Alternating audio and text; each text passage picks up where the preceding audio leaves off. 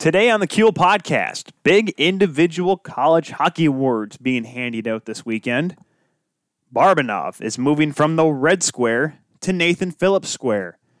In North Dakota to be the host of the NHL's regular season? Why? We'll talk about that and more on this episode of the Kuehl podcast.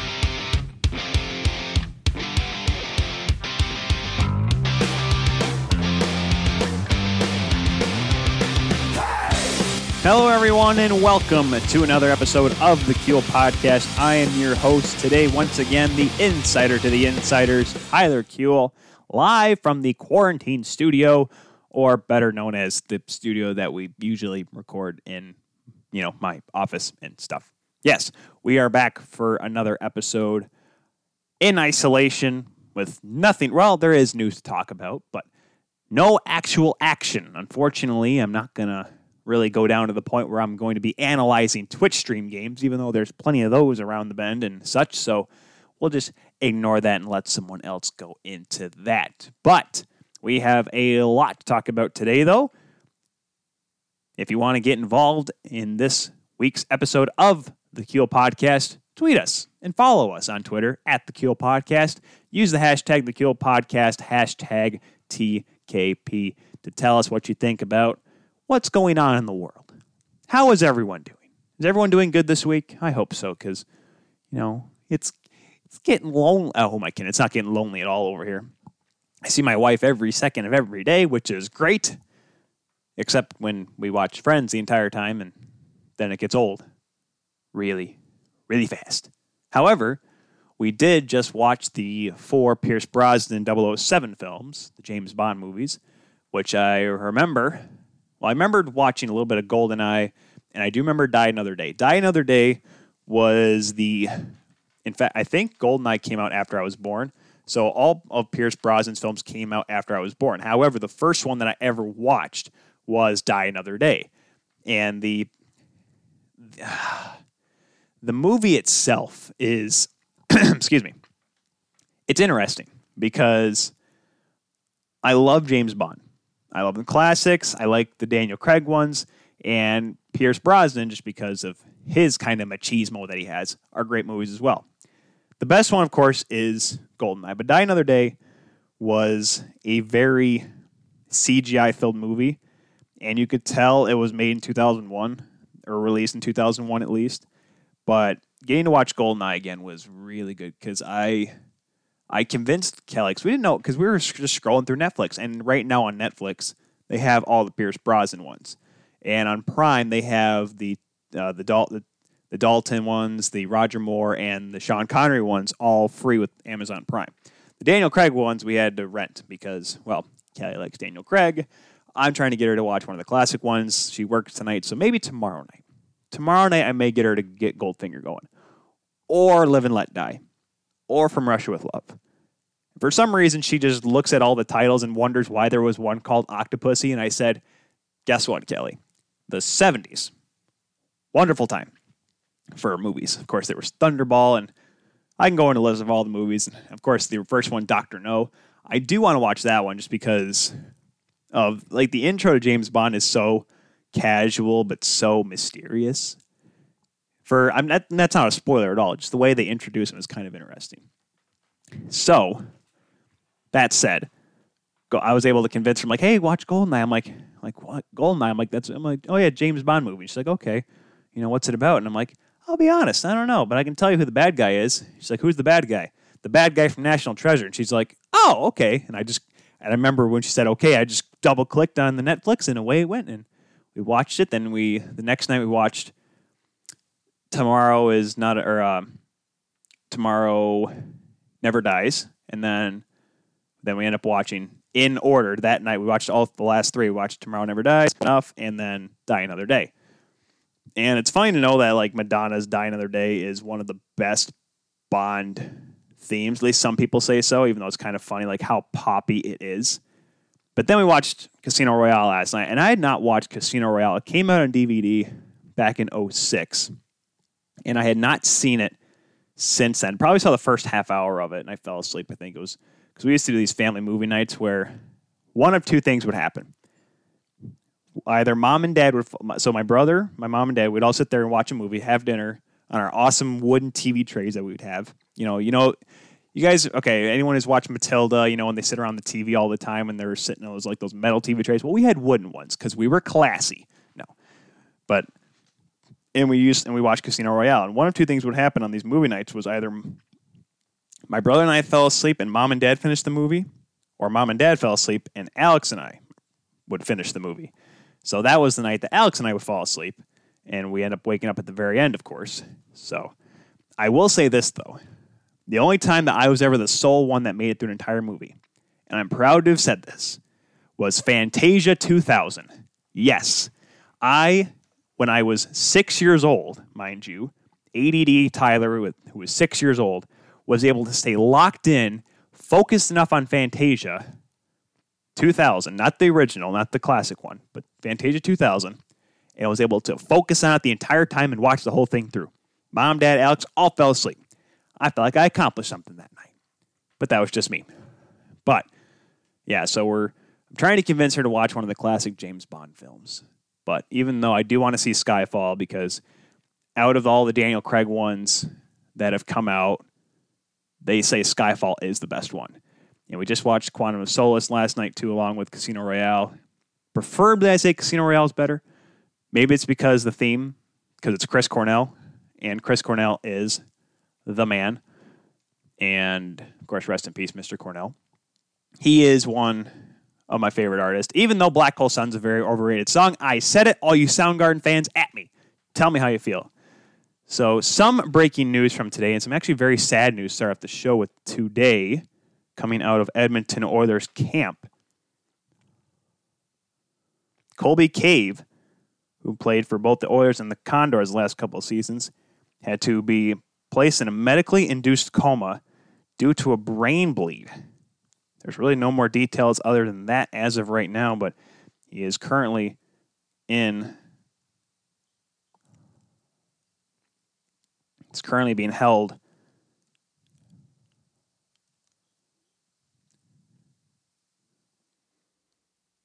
He's been placed in critical in the critical care unit at Sunnybrook Hospital in Toronto so obviously, let's all make sure we have him and his wife Emily in his in our thoughts and prayers here tonight. But obviously, just a crazy, crazy time for for everyone here, and obviously nothing more unfortunate than having me placed in that. And I'd love to have Kelly on on that one, but I don't know how much into neuro she is and all that. So obviously, just once again, keep Colby and his wife on your thoughts and prayers, and hopefully he is able to fight through this because obviously it's a very very probably emotional time for the Cave family. And also, of course, yesterday, April the 6th, was the two year anniversary of the Humboldt Broncos bus crash. And, and I still can know exactly. I remember that day just very. How am I going to put this? Very, just very oddly. And it's, it's, it's one of those where were you now deals and I can vividly remember exactly what where I was, what I was doing, and everything about it is just shocking to still remember. I it happened on April the 6th. I didn't find out until the next morning because I woke up at, I used to do 4 a.m. shifts at the job I was working at on Saturdays. Trust me, it sucked. But I woke up that Saturday morning and I turned on Steve Dangle podcast because they would always record, and I'd wa- listen to it the next morning while I was having breakfast on my way to work.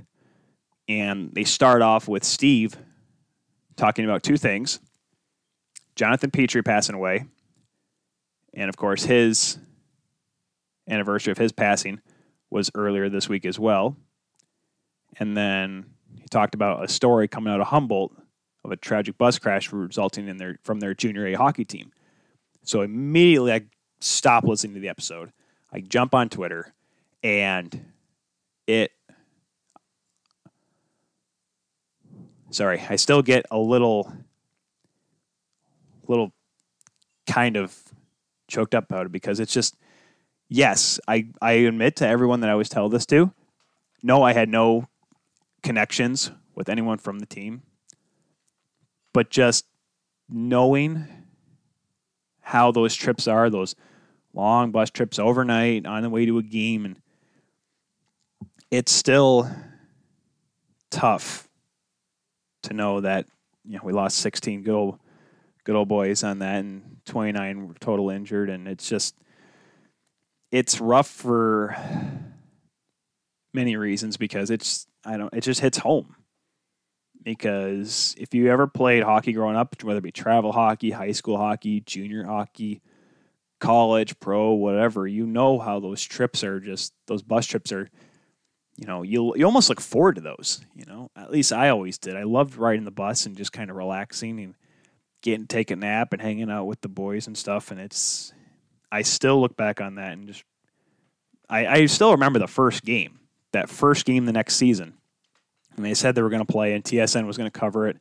And I put it on the big screen at home and just crying the entire pregame. And Kelly called me too. I remember Kelly was going to work, and she called me on her way because that when we didn't use before we lived together, she would do that. She'd give me a call and tell me she's on her way to work, and you know I tell her I love her, have fun at work, blah blah blah. And I just remember she calls me and I'm just in just this puddle of tears. And she's like, Are you okay? What happened? I'm like, I'm watching the Humboldt Broncos game. And it wasn't even the game yet. I was just sitting there just crying. She's like, What's wrong? And I'm like, I, it just, every emotion poured out of me because you just felt like it was more than a game. And I, I still can't understand why I just started bawling my eyes out because it was an emotional moment, remembering, you know, everyone that unfortunately didn't make it. And of course, the whole saga in itself is tragic enough, but watching the former players come back and sit there on the ice during the moment of silence and watching them break it, it was a rough game. And thankfully, it was a good hockey game, too. I believe they lost to Nipawin. I think it was like 2 1 or 3. It was a very close game, very good hockey game.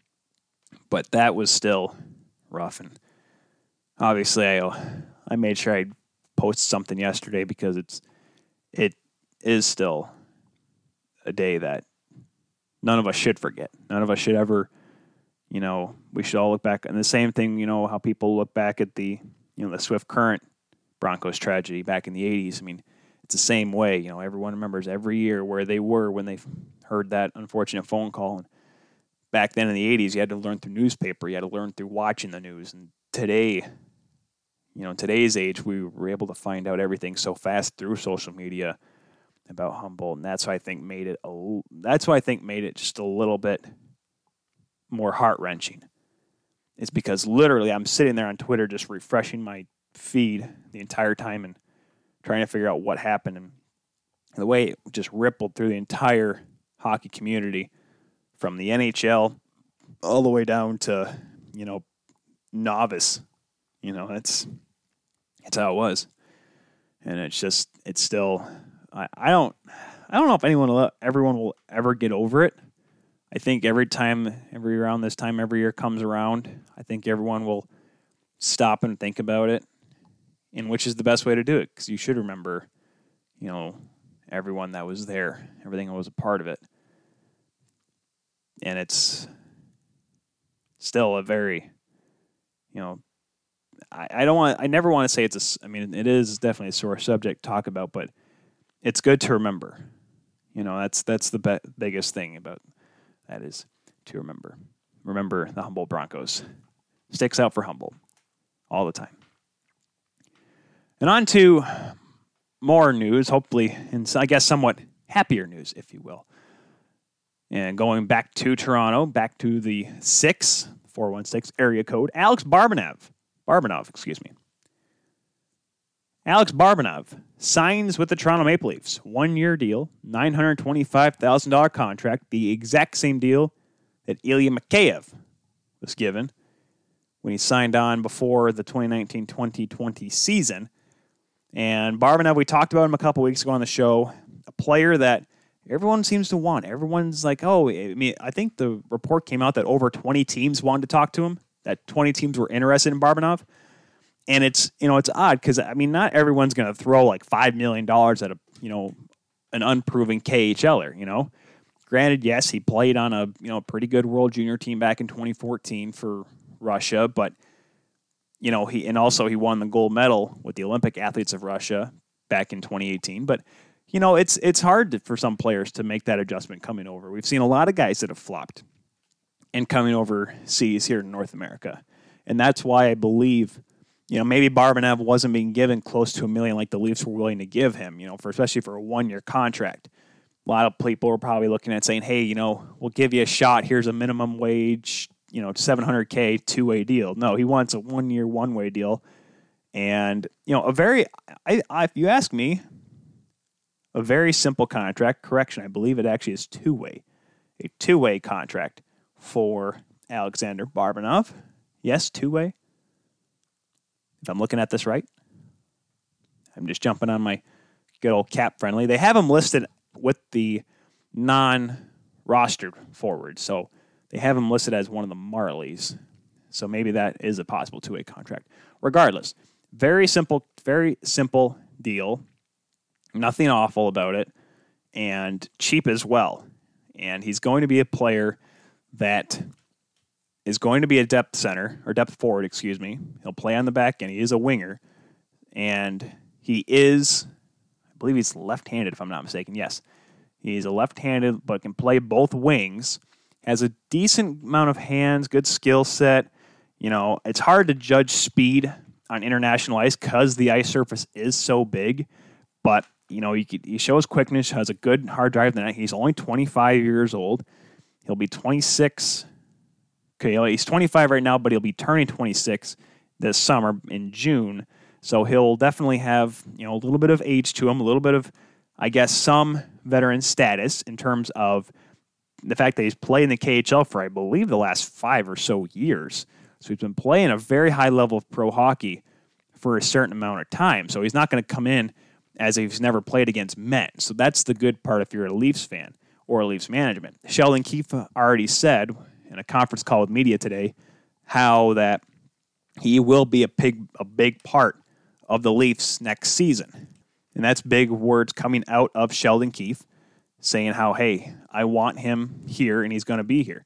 You know, he, it's kind of similar to how, you know, when Mike Babcock first gave the opportunity to Ilya Mikheyev. Granted, it was sparing at first, but you saw early on that Mikheyev was a hardworking player, may have had a good skill set over there, but was able to adjust his game to play on the North American ice.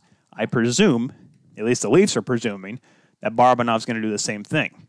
Obviously, yes, it's a risk, but not an expensive risk. It's only 925K. If they gave him, like I said, $4 million, you're right. That'd be a little bit of a stretch. And he better do well, or else guess what? Kyle Dubas's head will be in the gun or will be in a vice because everyone just saw already, you know, the way this season has gone for the Leafs before the pause, it was all up and down, and you weren't quite sure if they were ever going to be good thanks to the general manager's decision making. So as of right now, that leaves the Toronto Maple Leafs with around a little over $7 million next season in cap space as of right now with a contract size of they believe they say 16 or they have 33 players standard player contracts. Obviously, a lot of one year deals signed for a bunch of minor leaguers, which include, but not limited to, you know, you have guys like Jeremy Bracco, who's going to be an RFA, Matt Laredo is going to be a UFA, Pontus Aberg, who has performed very well for the Marlies, is an RFA as well. You also have Kevin Gravel, who's also a UFA, a guy they acquired earlier on, and Kasimir Kaskisuo, who is a Group six unrestricted free agent. He's making 675 down. Well, he's 675 with the Leafs. His actual minor's salary is, if I, I can think and scroll over, making 100 grand down with the Marlies. Not a bad chunk of change for an AHL goaltender. But obviously, the big names up with the big club they have to worry about signing. Kyle Clifford and Jason Spezza are the UFAs up front. With Cody Ceci being a UFA, he's probably going to be allowed to walk. But the big one, of course, on the back end in terms of unrestricted free agents is Tyson Barrie. Now, there's been talks that there have been whispers back and forth, and should the Leafs look at signing Tyson Barrie? Yes, he has had a roller coaster season, to say the least. Along have the Leafs. And Tyson Barrie, if the thing is about him is that everyone looks at his mistakes in the defensive zone.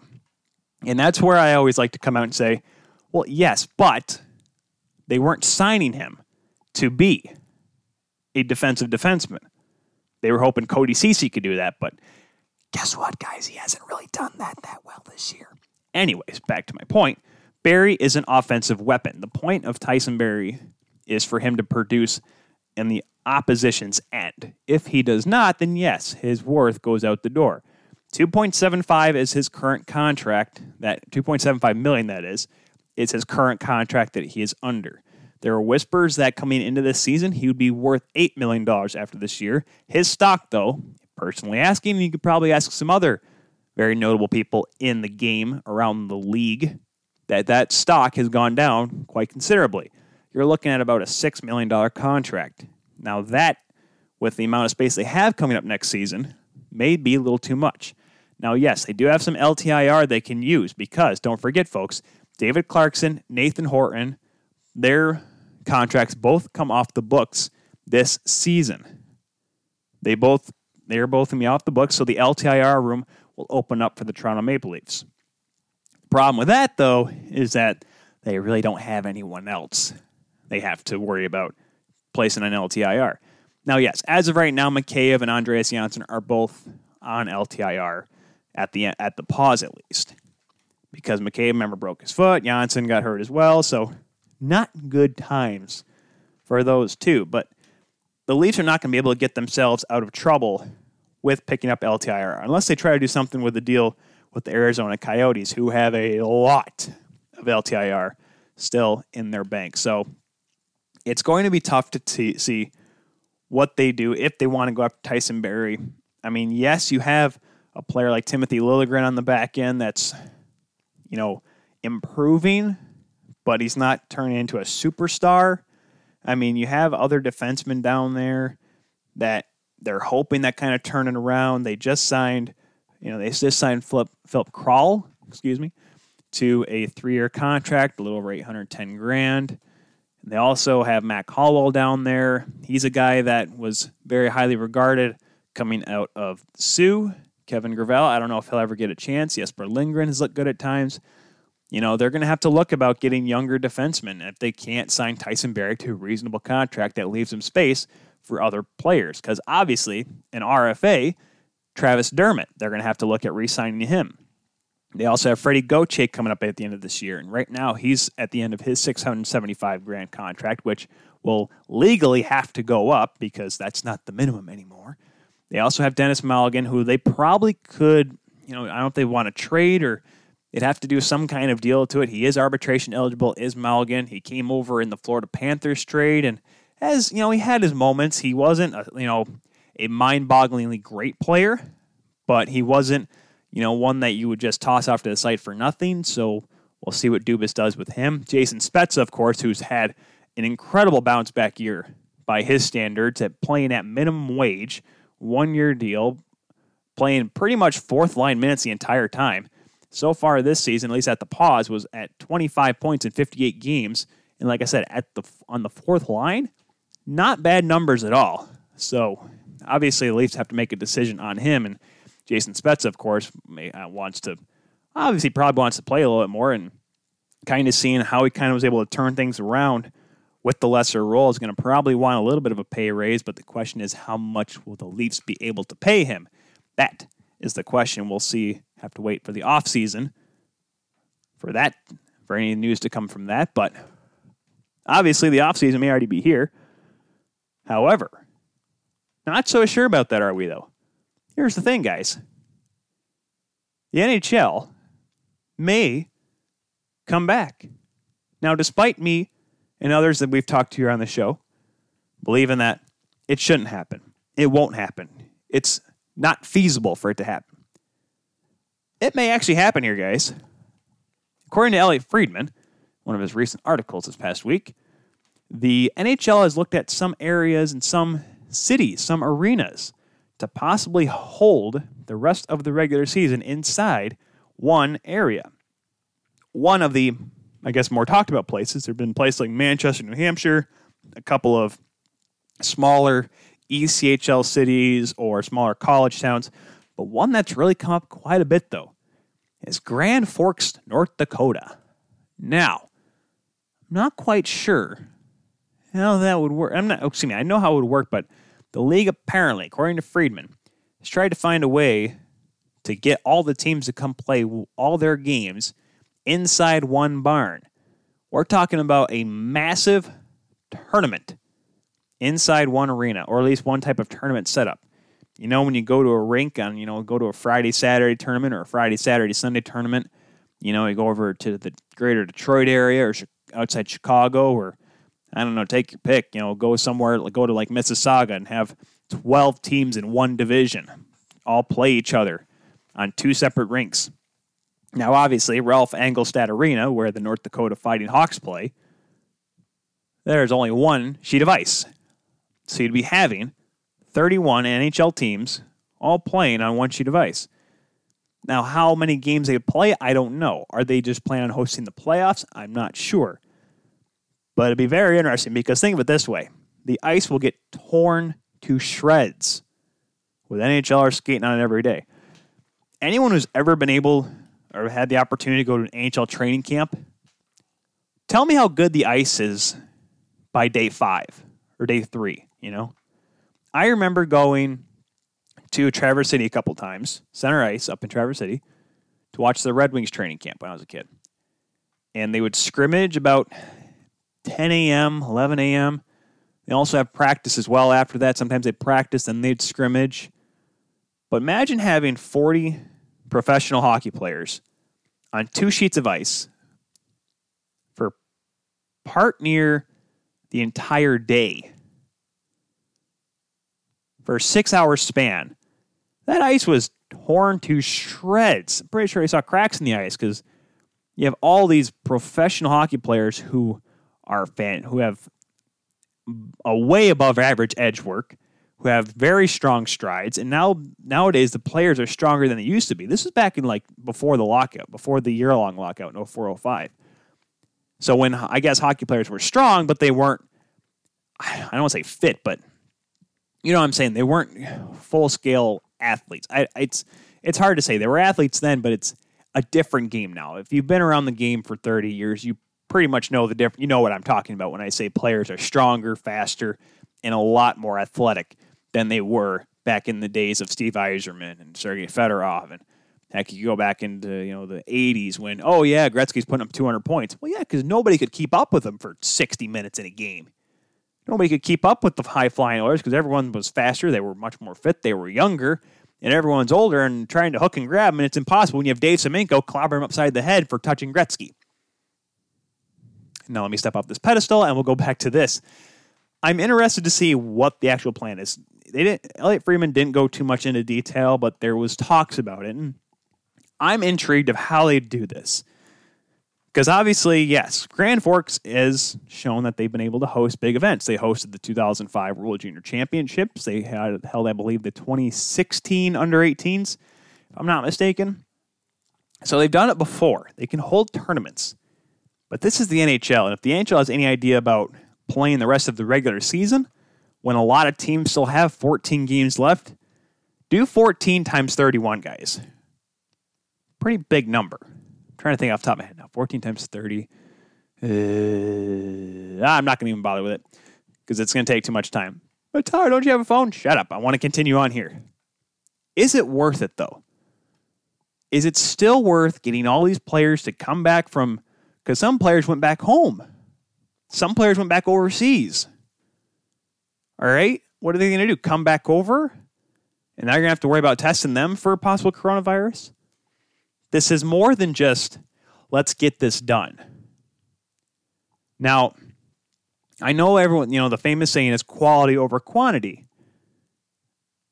Obviously, it's a slightly different context here. Is it worth just jamming the season in just so we have a winner? And, I, and I'm going to use an example here, and of course, some hockey fans may be deterred by this, but WrestleMania was still went on this past weekend. It was a different setup. It was in front of an empty arena at their performance center. There was no fans, just the wrestlers, commentators, and camera crew, and all the other staff that works for WWE. And they had a two day event. They did a little differently this year two nights. And apparently, and I'm going to have to get WWE Network now to watch it because I still follow a lot of good people that cover wrestling and stuff like that. Apparently, it was crazy awesome and fun to watch. So I'm gonna have to do that. So maybe, maybe, if you're able to get it done and it's feasible and it's worth it, go for it. My problem is though, is that they're gonna try this. Because here's the thing, they were able to completely isolate. Because don't forget, WrestleMania had maybe what? 50 people there. Let's say 50. I'm going to go with a bit of a stretch here because you have two days.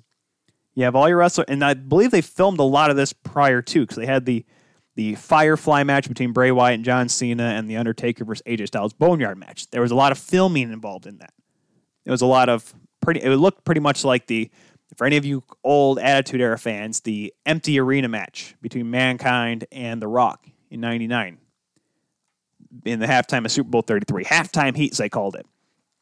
If you guys remember that, then yes, it was kind of like that. They filmed it all prior to because, well, you had to make sure it looked good. So that's how they were able to pull it off that way. They did all, a lot of the filming in advance.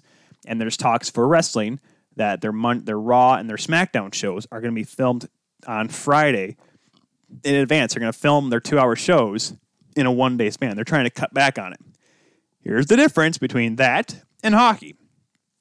Wrestling, you can probably keep 25 people in the building. Test them all the time, keep them away from each other. If you're planning on putting 31 hockey teams inside one arena in one city, let's do the math, ladies and gentlemen. 23 teams are 23 players are allowed to dress for an NHL team. Each team has three coaches. Most of them do. Some head coaches, head coach, and two assistant slash associate coaches. And you have trainers. You have your head equipment trainer, you're in your two assistants. So that's six people behind the bench per se.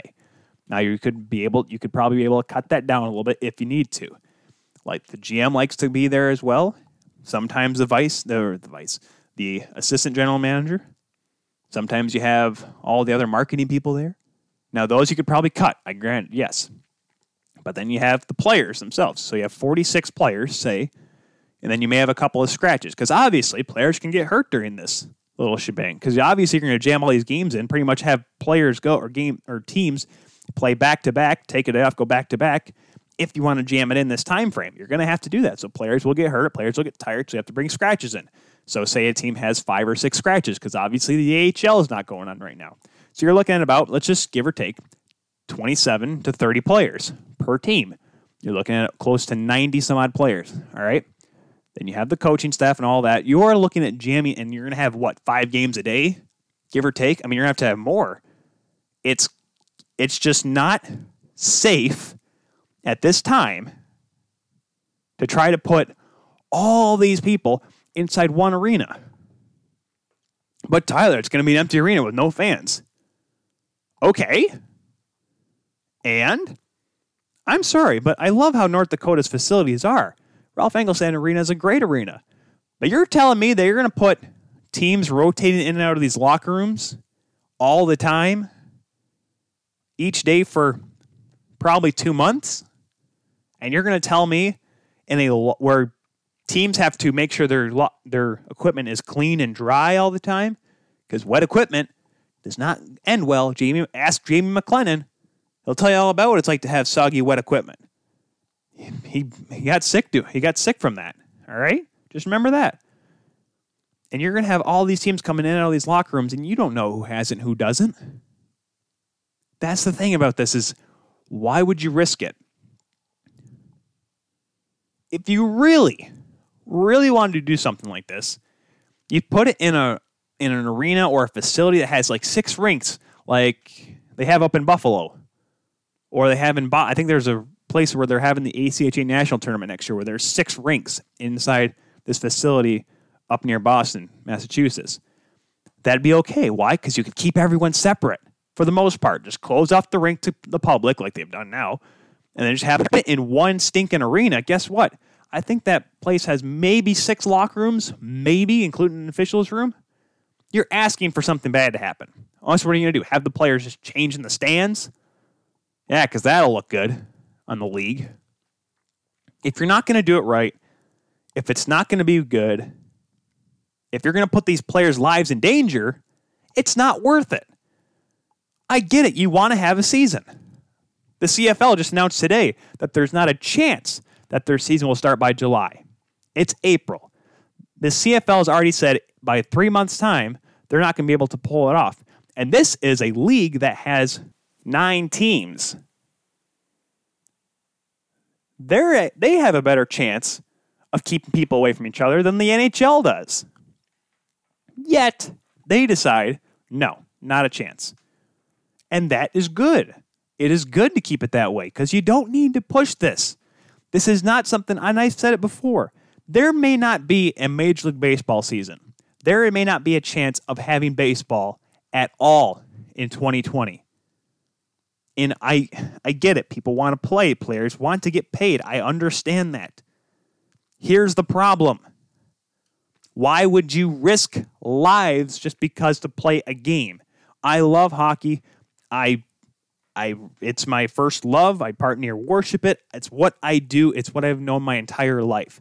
Yet I understand why there is not a Frozen Four this weekend for the NCAA. I understand why the Memorial Cup was canceled. I understand why the NHL went on pause. Because this is a pandemic that we should not take lightly. The fact that the NHL even has considered to put 31 hockey teams in one city, in one arena, that close to each other, is an awful idea. Even if you just cut it to the playoffs and just have 16 teams play three game series, you're still putting a lot of players' lives at risk here. You don't know how many players were near the folks from the Ottawa Senators that had COVID. You don't know if anyone came in contact with any of those people. You don't know all the people that. I mean, who knows who's anyone's had it in Edmonton? Who's had it in Anaheim, in California, where it's at its peak part near? Why would you do that? I I I, I understand, yes, folks. You you're sick and tired of hearing people talk about the coronavirus. Give us some good news. Give us some good news. Well, when the NHL comes out and says something stupid, like they're actually going to keep the season going because no one else is going to play, so what? We should definitely play because we'll have the spotlight on us. Talk about wrestling and trying to keep it separate. That's the most Vince McMahon thing I've ever heard in my life. Why would you want to continue the season? I get the players want to. That's great. But just because they're healthy doesn't mean they'll stay that way. Yes, the big name players, let's play. Connor McDavid, let's play. Sidney Crosby, let's play. Ovechkin, love to play. Oh, that's great. That is great. They love to play. But I'm sure they'd like to live to tell about it, right? Right. So why in the world would the NHL consistently try to come up with stupid scenarios on how they could continue the 2020 season to, to simply award one championship? One championship that nobody will care about in a hundred years. You want to know why? The only reason why they'll know is because hey, remember that one time when they had the tournament inside a stinking college barn? Yeah, remember that? That was interesting. Great, that was interesting, but guess what may happen out of it? You may be looking at it at a negative context because somebody somehow will have a Joe Hall syndrome and die because of this. And then the NHL will be like, well, this was a bad idea.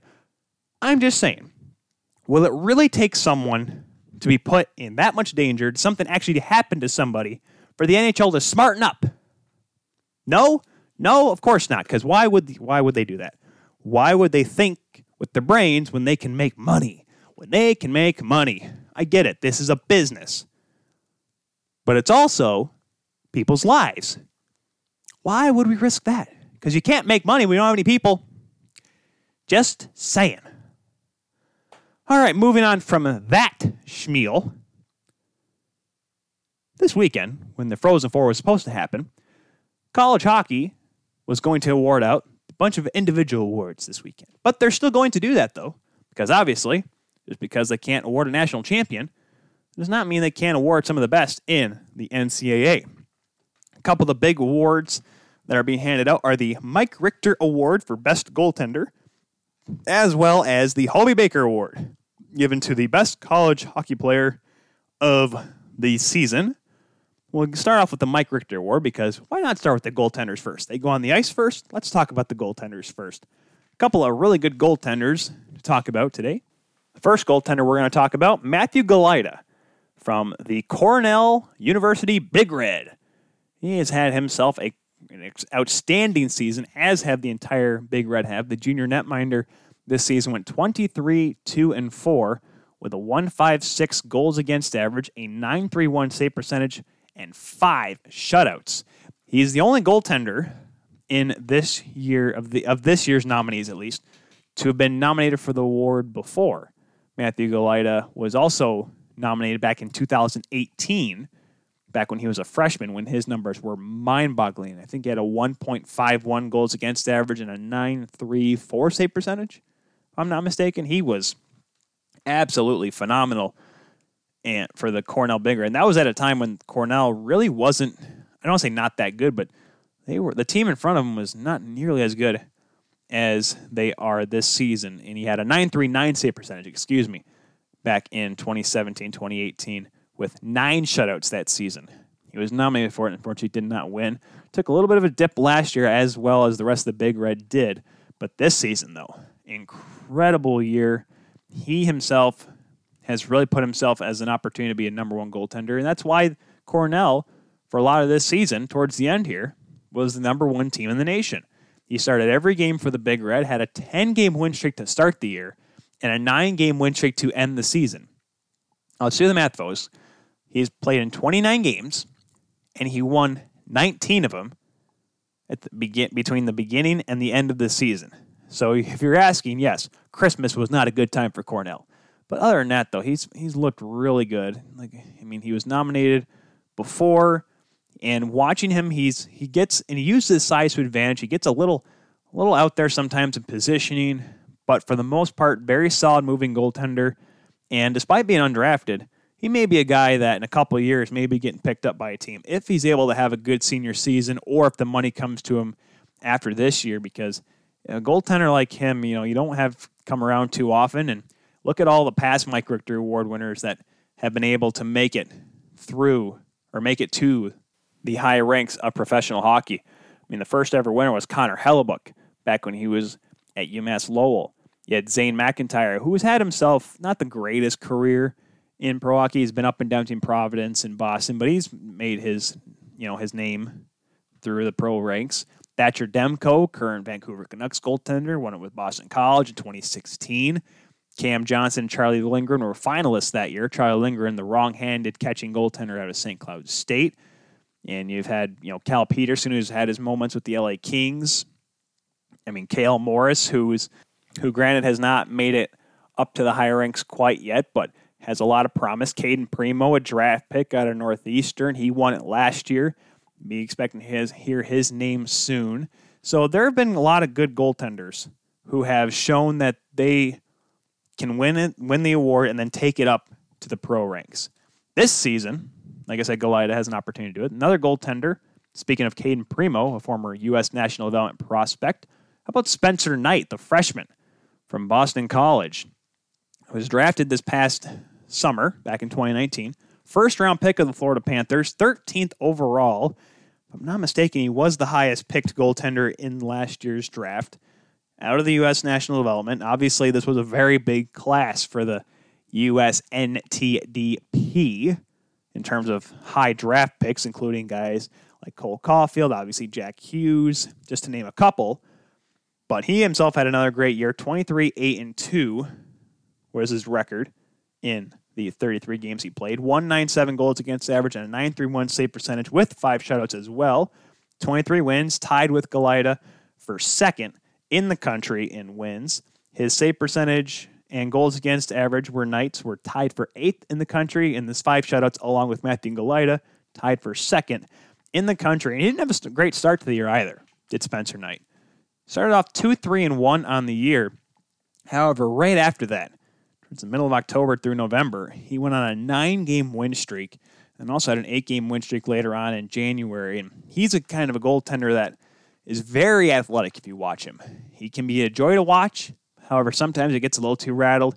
It kind of comes back to bite him. And, you know, he was a goaltender that was very highly regarded coming up through the under 18 ranks and the U16 ranks. And he's continued that into Boston College. And it would have been interesting to see how the Eagles did in the Hockey East tournament because they were going to be going up against a couple of pretty good hockey teams, including, I think, Boston University was going to be a good team to come out of there. And I know Maine, we'll talk about their guy here in just a minute. There are going to be some tough teams, and I don't know maybe if Spencer Knight could have dragged the Eagles to not just a tournament bid, but a possible Frozen Four bid out of the Hockey East. And very talented goaltender, and we'll see if he gets his name called on Saturday. One of the probably the underdog of the five nominees for the Mike Richter Award is Strauss Mann out of Michigan, the sophomore netminder. Played on a Michigan team that started off the year incredibly below 500. I believe I think they were the only team that was finished that started off the season in the Big Ten Conference below 400. They were sick. He went 16, 13, and 4 to Strauss Mann. And I remember going into the GLI. I provided a little bit of coverage for the hockey writers on it. And I remember just how Michigan was not supposed to do well. You know, I know Ferris State was there and they were kind of below the radar as well, but they had Michigan State, who was playing hot, and Michigan Tech, who was on a tear with a couple of really good goaltenders and a really good couple scorers. But Michigan went in there, and Strauss Mann played really well against Ferris, able to get them to the championship game, and had a pretty good game in the GLI championship. Unfortunately, they weren't able to pull it off. Logan Pietila decided to play hero for the Michigan Tech Huskies. But Strauss Mann just was ho hum the entire season, was one of the best goaltenders in the Big Ten Conference had a 197 goals against average, with tied with Spencer Knight, was tied for eighth in the country. Had a 936 save percentage, which was sixth in the NCAA, and four shutouts, which was tied for seventh. And this was a Michigan team for the longest time could not score goals. And he was there every single time. And he's another undrafted goaltender, and he had a lot of work put on him this year. He finished fifth in the NCAA in saves with 942 this year.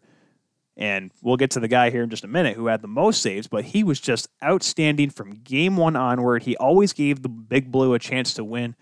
And the, that just shows the testament why he's being nominated. I don't know if I don't think he'll win, but just the fact that he's even nominated for the award should be in a testament to how good he was and how he was able to help Michigan go from last in the Big Ten Conference to having home ice advantage in the first round of the tournament.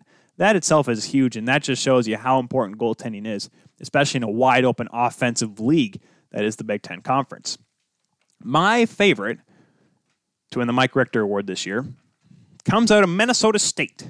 Remember, you guys remember when we had Harrison Watt on the show a couple weeks ago talking about the nominees for the Hobey Baker Award. Dryden McKay was one of the top 10, the final 10, excuse me, nominees. And it's deservedly so a sophomore netminder, number three Minnesota State Mavericks. He went 28 4 and 2 with a 1.30 goals against average, a 9.43 save percentage, and 10 shutouts. 10 shutouts. That is first in each of those four categories in the NCAA. In the WCHA, NCAA, part near probably the best goaltender in North America, give or take. I'd like, I mean, it's incredible and he's another undrafted goaltender as well. He had two eight game win streaks, including a 10 game win streak that went from the middle of November to the Christmas break. He was outstanding the entire way through the season this year, and Minnesota State was undoubtedly the favorite to win the WCHA championship this year after winning the regular season championship. They were already going to be a team that was going to give an automatic bid in the tournament. And if they were able to keep their, you know, their mind their P's and Q's and keep everything in order, they could have probably been in Detroit coming up this weekend had they were able had the season continued onward because of the play of not just Dryden McKay but Marc Michaelis as well. But their goaltending itself, as you see, is outstanding. He didn't. I think it was only he didn't play in one game this year for Minnesota State. He was incredible statistically, and I was able to watch him because I was got a lot of work with the WCHA this year, you know, working with Ferris State and kind of following the league a little bit. There was no goaltender better. I don't see how a guy like McKay can get passed up for this award after already personally getting omitted for the hat trick finalist for the Hobey Baker Award. I get it. He's not a he's not an upperclassman. He is a sophomore, but man, he was really, really good. So I'm like I said, that is my pick for the Mike Richter Award. The last guy for the Mike Richter Award will also help us carry into the Hobey Baker Award nominees, the hat trick finalists. Because this guy is nominated for both awards, the Mike Richter and the Hobey Baker Award. Jeremy Swayman out of Maine, goaltender for the Black Bears, is a junior netminder. A fourth round pick from the Boston Bruins back in the 2017 draft, drafted 111th overall. Went 18, 11, and 5 this year. And you look at that and you're like, wow, 18, 11, and 5. That's so much better than Strauss Mann. And I tell you, listener, that listen to the show every week, you're right. He has a 207 goals against average, not necessarily the highest in the league, but a 939 save percentage, which is second behind Dryden McKay with three shutouts. Now you're like, okay, 207, 939, that's great and all. 18, 11, and 5. You know, Maine finished fourth in the Hockey East. What makes him a viable candidate to win not just the Mike Richter Award, but the Hobey Baker Award? Let me give you a number 1,099. Now, what is that number?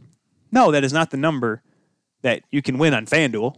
That is not a number that, you know, that is not his that is not his SAT score. Let's say that right now. 1099 is the number of saves that Jeremy Swayman made this year for the Maine Black Bears. First in the NCAA, if you could believe it. The man that finished second in saves this year was the University of Vermont's Stefano Lekkas who made 973 saves. If you're doing the math, folks, that is a 126 save differential between the first, the goaltender that finished first in saves, and the goaltender that finished second. Swayman, who played in every game for Maine this year, also finished second in minutes played, playing over a thousand minutes. He averaged, I think, if I'm not mistaken, he dang near averaged, I believe, half a save, like a save every two minutes. I think that was the the math I was able to came up with. I didn't exactly do the official math because then you have to do like the time and try to convert that to a fraction, and didn't bother with that before today's show. But regardless, this man put in a workload and a half. Now, why I think he has a chance to win the Hobey Baker, but not the Mike Richter, is because, like I said, Dryden McKay's numbers were so much better over the season. And yes, literally the only reason why Maine was anywhere near successful and finished with a possible chance to finish with home ice advantage heading into the Hockey East tournament is because of Jeremy Swayman. That's why he's arguably the most valuable player in the NCAA. He is a very solid goaltender. He has shown over the last couple of seasons that he's developed into a very mature goaltender at the collegiate level. That's why Boston took him back in 2017 yes, Tuukka Rask is getting older, as is a goaltender like Jaroslav Halak. And I'm sure Boston Bruins is looking at him right now as a possible goaltender to look for in the future. Now, yes, I do say that after what I said earlier about Zane McIntyre, but if you give him some time, Jeremy Swayman may be wearing a Boston Bruins sweater in the next half decade or so, give or take. I'm just saying, if he's able to put in this kind of workload and this kind of success with an underachieving Maine team put him on a Boston Bruins team that's if they can keep the formula they have now, they're going to be good in five years. Give them a nice young goaltender to ride for another what ten years. So how long have they been with Tuukka Rask? Give or take that. I'm just saying, Boston's put them in a good spot with their goaltending situation by bringing in a guy like Jeremy Swayman. Now, will he be the guy that wins the Hobey Baker Award? If you're looking at the most valuable player, yes. Now, if you're talking about some of the players that are the best in the country, that's going to be tough. Now, yes, I know when we talked about it with Harrison Watt that there should be no way Marc Michaelis isn't in the final three. Unfortunately, he was omitted. The other two guys that were also, but that were put in the final for the hat trick finalist were Scott Perunovich and Jordan Kawaguchi. Perunovich, a defenseman out of Minnesota Duluth, representing the National Collegiate Hockey Conference, was a very talented defenseman. And He's been a guy over the last few years has continued to be a prolific playmaker from the blue line. He had five, he had two separate five game point streaks this season, including a six game point streak that went from November, that was in late November to early December, where he put up 14 total points. All of them were assists. And just watch him in a game, and it's funny to see how he's able to control the play. And he's a guy that's very poignant on the power play. 22 of his 40 points this year came with the man advantage, excuse me, which was tied for the most points in the NCAA, power play points, that is. He had 12 multi point games this season, 10 game winning assists. Now, I know that sounds kind of like a dumb stat, but that just shows that he's been entrusted by the Bulldog staff that he's a guy that can be out there in the big moments. He was drafted by the St. Louis Blues back in 2017. He finished tied for eighth in the country in points with Arizona State's James Sanchez. Did finish second, though, in defenseman scoring behind David Farrance, another guy, Boston University's David Farrance, that is, another guy that was nominated in the final 10 Hobey Baker Award finalists. Very talented. He's very, very stocky, but very skilled as well. Be interesting to see if he gets the call. He is trying to be the ninth defenseman to ever win the award, the Hobey Baker Award, and the sixth Minnesota Duluth Bulldog to win it. And if he does get the Hobey Baker Award on Saturday, it'll mark only the second time in the history of the award since 1981 that defensemen have won it in back to back years. Cale Makar obviously winning it last year with the University of Massachusetts. Back in 83 and 84, Mark Fusco and former Minnesota Duluth Bulldog Tom Kurvers won the award back to back. That's the only time defenseman ever won it in back to back years. The other guy representing the NCHC as well, Jordan Kawaguchi out of North Dakota. Talking about Ralph Engelstad Arena, a guy that has made his living there the last few years and having a career year this year by far is Kawaguchi. He's an undrafted player. The only of the three nominees this year that is undrafted came out of the British Columbia Hockey League with the Chilliwack Chiefs, uh, most notably. Really showed his offensive prowess this season with the Fighting Hawks. I have to keep saying Fighting Hawks, or else I'm going to say Fighting Sioux, and I don't want that to completely just derail this show. But he had a career best 45 points in 33 games this year. Finished second, finishing second in points and third in points per game. He averaged 1.36 points a night. Only Jack Dugan from Providence had more points this season in the NCAA. And while Kawaguchi led the NCHC in points, he finished sixth in the conference in goals with 15 and second in assists behind Scott Perunovich with 30.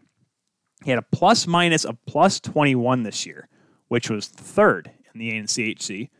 He also finished, th- or excuse me, tied for third with a plus 21. He also finished third in the National Collegiate Hockey Conference in game winning goals with six. He had a six game point streak that went from the late October to mid November, where he scored 11 points in that time span. Also had an eight game point streak that went deep into the regular season in late February, where he had 15 points in an eight game span. Now, if Kawaguchi wins it, he would only become the third North Dakota player to win the award. The other two are Ryan Duncan and Tony Hrkac, who Duncan won it in 2007, Hrkac won it in 1987, and Kawaguchi also looks to become the first winner from British Columbia to win the award since Jason Krog back in 1999. And going back quickly to our netminder, Swayman, he wants to be the first goaltender to win the award since Ryan Miller won the award with Michigan State back in 2001, who at that time, Ryan Miller was a junior, so maybe history likes to repeat itself there. Swayman will also become only the third goaltender, third goaltender to win the award, with the exception of Miller and Rob Stauber, who won it back with the University of Minnesota Golden Gophers back in 1988. So, and also Swayman, by the way, the first goaltender to be nominated for the Hobey Baker since Thatcher Demko was nominated back in 2016, the year he won the Mike Richter Award. And I'm looking at my Hockey Writers article I posted for it, and my good buddy Lucas Main saying how Jack Dugan got snubbed. And you're right, Dugan. A lot of players got snubbed. Talked about Michaelis and David Farrance, who actually led defensemen in points. John Leonard of UMass, I'm pretty sure a few people could give him some praise. Morgan Barron, the leading scorer for Cornell University, he got omitted as well. Jason Cotton was also another player from Sacred Heart that was in the final 10 nominees for the award, all being omitted. So, obviously, a lot of good players talk about. The awards will be announced, the award winners at least will be announced on Saturday, which it would have been on Friday, obviously, because Frozen Four weekend, they have the semifinals on Thursday, awards on Friday, games on Saturday. Well, this year they're going to do things just a little differently. They're going to put it on Saturday, which is fine, you know, Saturday night, that's cool. Here is the problem. Here's my problem, folks. Is the fact that it's on Saturday night at 11 o'clock Eastern Time, 10 o'clock Central Time, for all you folks a little west of here. It'll be announced on Sports Center. Hey guys, isn't that kind of cool? The 40th year of the Hobey Baker Award will be announced on Sports Center at 11 o'clock. Now, folks, I, I took a quick second to myself. By the way, along with the Mike Richter and Hobey Baker Awards, the Hockey Humanitarian Award, the All American Teams, the Tim Taylor Award, and the Derek Hines Award will also be awarded at this time. Now, my question is this because I did my research. Why couldn't the award ceremony be put? I don't say ceremony, but the announcements. You could do a show on it, a nice little half hour little show to announce these awards. You couldn't do that at like seven or eight o'clock. You know, I'm just saying because I mean, if you, I mean, heck, you could even put it on ESPNU if you want to. I know that you'd have to, you know, you'd have to kind of toss off to the side a classic battle between number six LSU number nine Texas football replay at 6:30. You'd have to get rid of that to put this on here because you know ESPNU is the college station of the ESPN family of networks. So you, I'm sure you couldn't put it on there. You couldn't put it on ESPN2, which at that time, if I'm looking at my numbers right, ESPN2 would have, I think, some. Oh, right, it would have. I believe that's some esports. No, excuse me, that's on ESPN. NBA 2K Players Tournament. You'd have to get rid of that in order to put in an actual award ceremony for the one time you cover college hockey. One time of the year you cover college hockey. You couldn't admit to anything for that. You couldn't get rid of any time during the day of your E60 replays. You can't do that. You can't do anything on. Oh my gosh, I forgot ESPN2. That's got all the Little League World Series replays because that's not going to be played this year. So why wouldn't we just show those games instead of actually giving the awards for the best in college hockey its own show? Why would you do that? Why would you do that? Let's just put on Sports Center with John Buccigross and have him give a little five minute spiel where they just throw the little names on the ticker at the bottom of your screen so then you can just see them and like, oh look, this person won that award. That's cool. And let's move on to more pointless basketball talk here on Sports Center. Because that makes sense. Let's just completely not give it the respect it deserves. I would be okay if they just put on ESPN Plus. Because at least then you can make it a very hockey centric show and do it that way. Because that only makes sense. Because I'm sorry, guys. I am not okay with just, hey, at the top of the hour, we're going to talk about the college hockey awards, give them the Hobey Baker Award, and do it in five minutes. That's stupid. At least, you know, you could, hey, let's call and do an interview with the winner of the Hobey Baker Award, the winner of the Mike Richter Award, winner of whatever awards, the best coach in college hockey, the American Hockey Coach Association Coach of the Year. You could do that. You could fill a half hour time slot doing that. And I'm sure with the very absent amount of live sports right now, I'm sure you could cut out a half hour of your time slot on heck ESPNU. You could do that for college hockey for the one stinking time you cover it. It would only make sense to, you know, to actually give the players they deserve. Because shoot, Heisman trophies, it's five hour stinking regatta. WrestleMania is not even as long as the Hobey Baker Award ceremony. Tell me any different. I'm serious. This is just shocking that ESPN, the worldwide leader in sports, just completely decides to just throw it off to the side, give it its little schmeal. Hey, this is the best player in the world. Woo! It's a joke. It is an absolute joke. I'm sorry. I get it. Actually, no, no, I don't get it. I don't get it at all. I was going to say, I know there's some other sports that are more important. There's a reason why they don't show games during the regular season because they have to talk about basketball the entire time. No, I don't get it anymore. I don't. I'm sorry, when the Big Ten Network and I, I, don't even know, like Fox Sports North are like the only two things you could actually go to network television that actually covers college hockey. Oh, excuse me, NESN, uh, New England Sports Network. I forgot about them. I apologize but are those are the three networks that actually give an actual you know what about college hockey. Three sub not even national networks.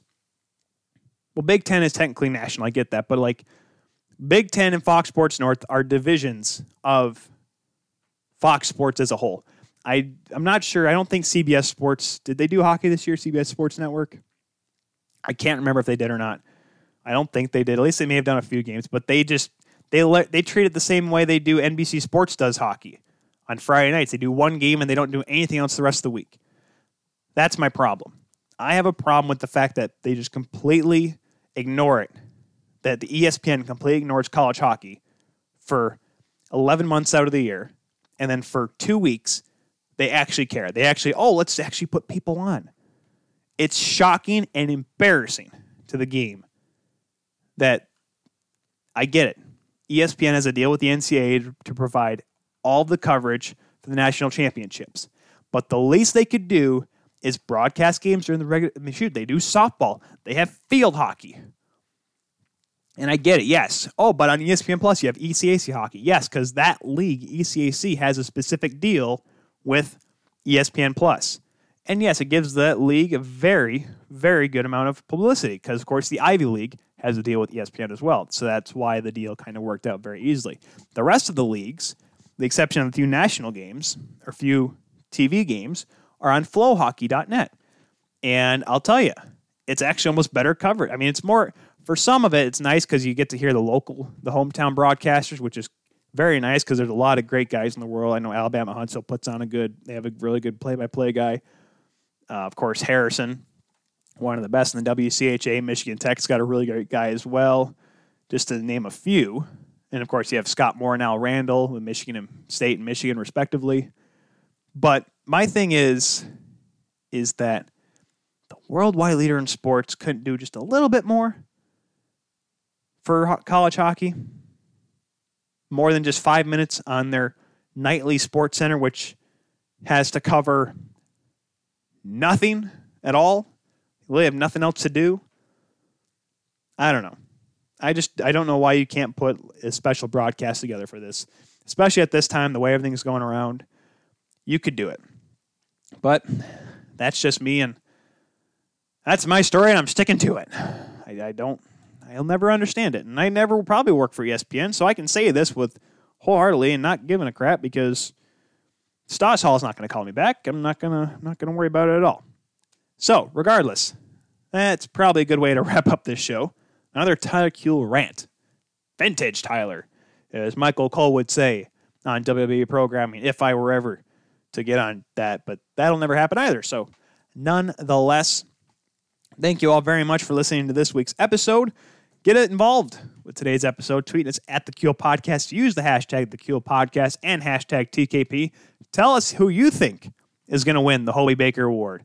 Who's going to win the Mike Richter Award? Should the NHL continue? I know I ask it all the time, but tell us because clearly they want to. But do you, the fan, think it's right? And also, what movies are you watching? Are you guys James Bond movies too? Are you guys watching those too? Are you guys binge watching shows? If you haven't watched Tiger King yet, watch it. Feel better about yourself. Thank you once again, folks. I am Tyler Kuehl, saying thank you for listening to this episode of the Kuehl Podcast. We'll see you next week. Goodbye.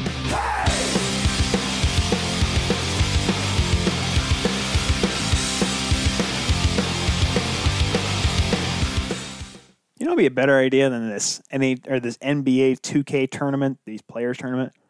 Let's actually get actual guys that play video games. You know, like Mitch Marner going up against Zach Hyman. You know, if you really want to determine a Stanley Cup champion and a safe way to do it, why not put the best of the NHLs what they have to offer? Like take like the best video game or at least NHL player on each team, have them represent their team, and have them go head to head in a massive tournament. I'm just saying. Wouldn't that be awesome? Wouldn't that be a great idea? See Mitch Marner go up against um uh, uh, who else plays video games in the league?